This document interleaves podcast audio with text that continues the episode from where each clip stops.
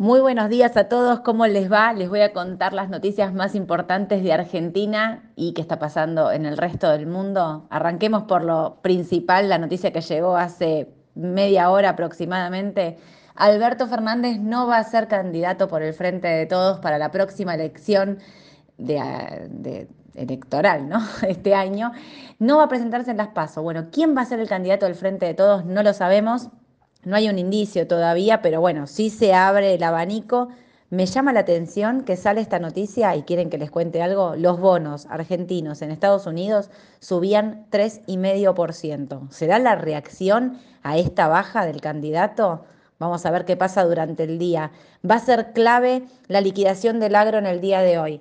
Ayer hasta las 2 de la tarde no habían liquidado nada. Después empezaron a liquidar aproximadamente 77 millones, muy poquito, muy leve, pero bueno, hoy el dólar vamos a tener que estar muy atentos para ver si esta noticia de la baja de Alberto le reacciona de alguna manera o nada, pasa totalmente desapercibida.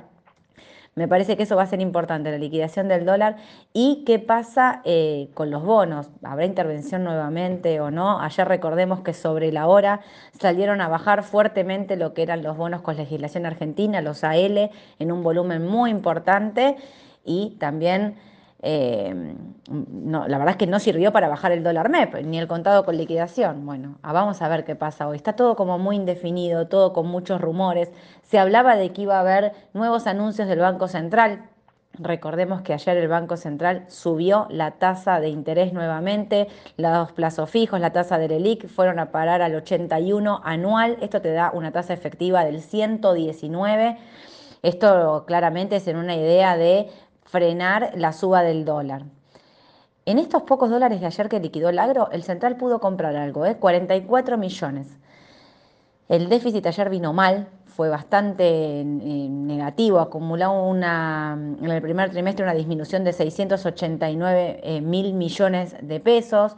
Así que bueno, son todos datos que estoy diciéndoles para que vean que la presión sobre el dólar sigue estando, pero el terreno político hay que ver si, si lo modifica candidatos del Frente de Todos no hay, pero tendríamos que ver qué es lo que pasa eh, en las próximas horas. Va a haber una reunión justo del PJ para ver si, definen candidato o no. ¿Será Massa el candidato? Bueno, ¿será Rossi el otro candidato? Eh, Daniel Scioli. Varios nombres que están circulando ahí.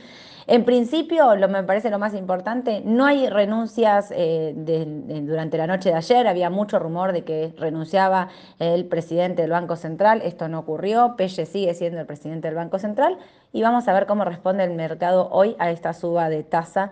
Eh, las acciones en Estados Unidos, las acciones argentinas en Estados Unidos están bajando levemente, 1% aproximadamente.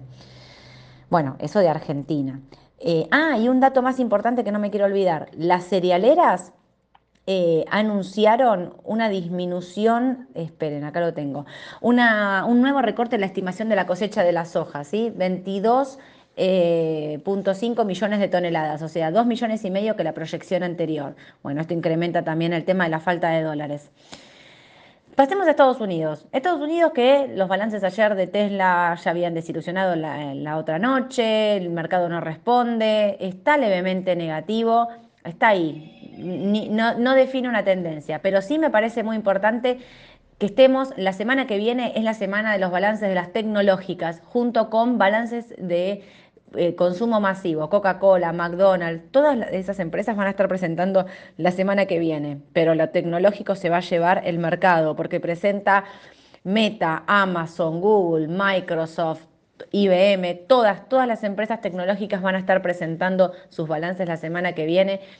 Recordemos que Estados Unidos también se encuentra en una zona de, eh, de indefinición, ¿no? Digamos, no dice hay mucha especulación sobre si van a, subir o no la tasa para el próximo, en, la próxima, en mayo, en la próxima suba de, la próxima reunión de la, Reserva Federal. Y el mercado no, toma una tendencia definida, ¿no? Porque hay probabilidades de que la suba 25 puntos más, esto es lo que piensa la mayoría del mercado, pero también hay una posibilidad de que esto eh, sea la última suba y realmente ahí frenen porque los datos económicos de Estados Unidos están mostrando que está en recesión. Bueno, Vamos a ver qué pasa. Esperemos no tener ninguna noticia rara durante el día en Argentina, que es lo que está más, eh, más picante, por decirlo de una manera, y, y esperemos tener un fin de semana tranquilos. Les mando un saludo a todos. Nos vemos el martes a la mañana, en la mañana del mercado. Buen fin de.